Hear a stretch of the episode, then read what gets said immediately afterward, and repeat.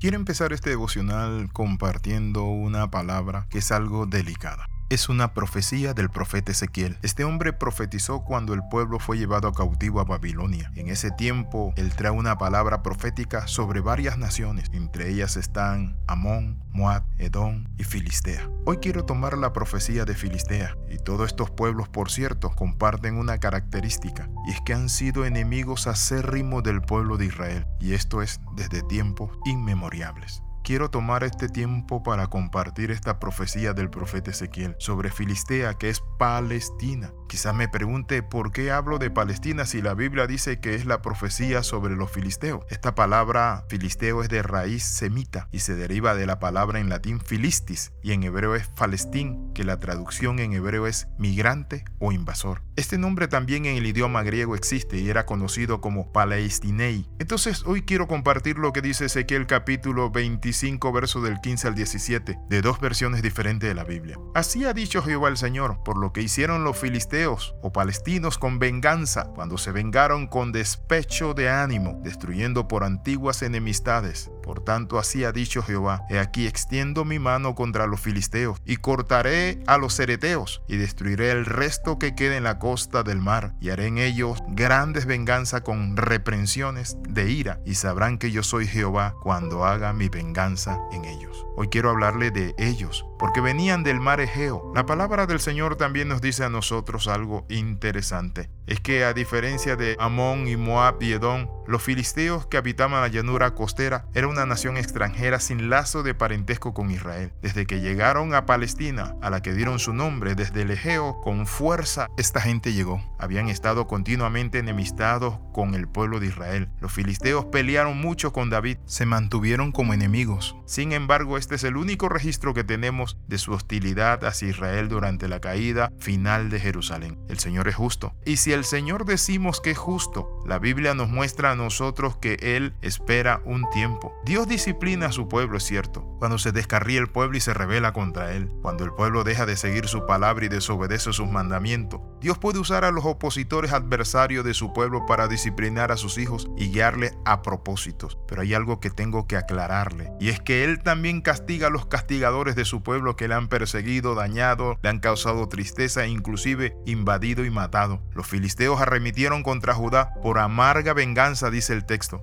y por desprecio acumulado. Eso dice la reina Valera. Sin embargo, la nueva versión internacional dice, los filisteos arremitieron contra Judá por amarga venganza y por desprecio acumulado. He visto cada día cómo crece el odio y las condenas a Israel. El antisemitismo se ha extendido por todos lados. Por ejemplo, jamás convocó a un viernes de odio contra Israel. Y mucha gente salió con banderas en Irak, en Estados Unidos, en Yemen, en las redes sociales e inclusive cristianos a favor de los terroristas de Hamas. Hermano, eso lo haga el mundo, lo entendemos, pero usted y yo no podemos tomar partido en contra de Israel. Si no tengo nada bueno que decir de Israel, tampoco nada malo que compartir. Y lo que debo hacer es orar por Israel. Es la herencia y posesión de Dios en la tierra. Así que recordemos eso, que cometa otro la locura de amargarse contra Israel, pero nosotros ni por desprecio acumulado ni por amargura del alma jamás intentemos destruir, hablar mal, hundir a Israel. Muchas veces nos parece una imagen de un Dios violento y vengativo que actúa en determinados tiempos y que tiene un día para tomar venganza de lo que hacen contra su pueblo. Sin embargo, eso no podemos cuestionarlo, porque Dios es soberano y sabe lo que hace. Por eso en el libro de Romanos se nos dice en Romanos capítulo 9, versículo 20 al 23. Mas antes, oh hombre, ¿quién eres tú para que alterques con Dios? Tiré el vaso de barro al que lo formó, ¿por qué me has hecho así? ¿O no tiene potestad el alfarero sobre el barro para hacer de la misma masa un vaso para honra y otro para deshonra? ¿Y qué si Dios queriendo mostrar y hacer notorio su poder, soportó con mucha paciencia los vasos de ira preparados para destrucción y para hacer notoria las riquezas de su gloria, las mostró para con los vasos de misericordia que él preparó de antemano para gloria? Hoy quiero compartirte algo bien interesante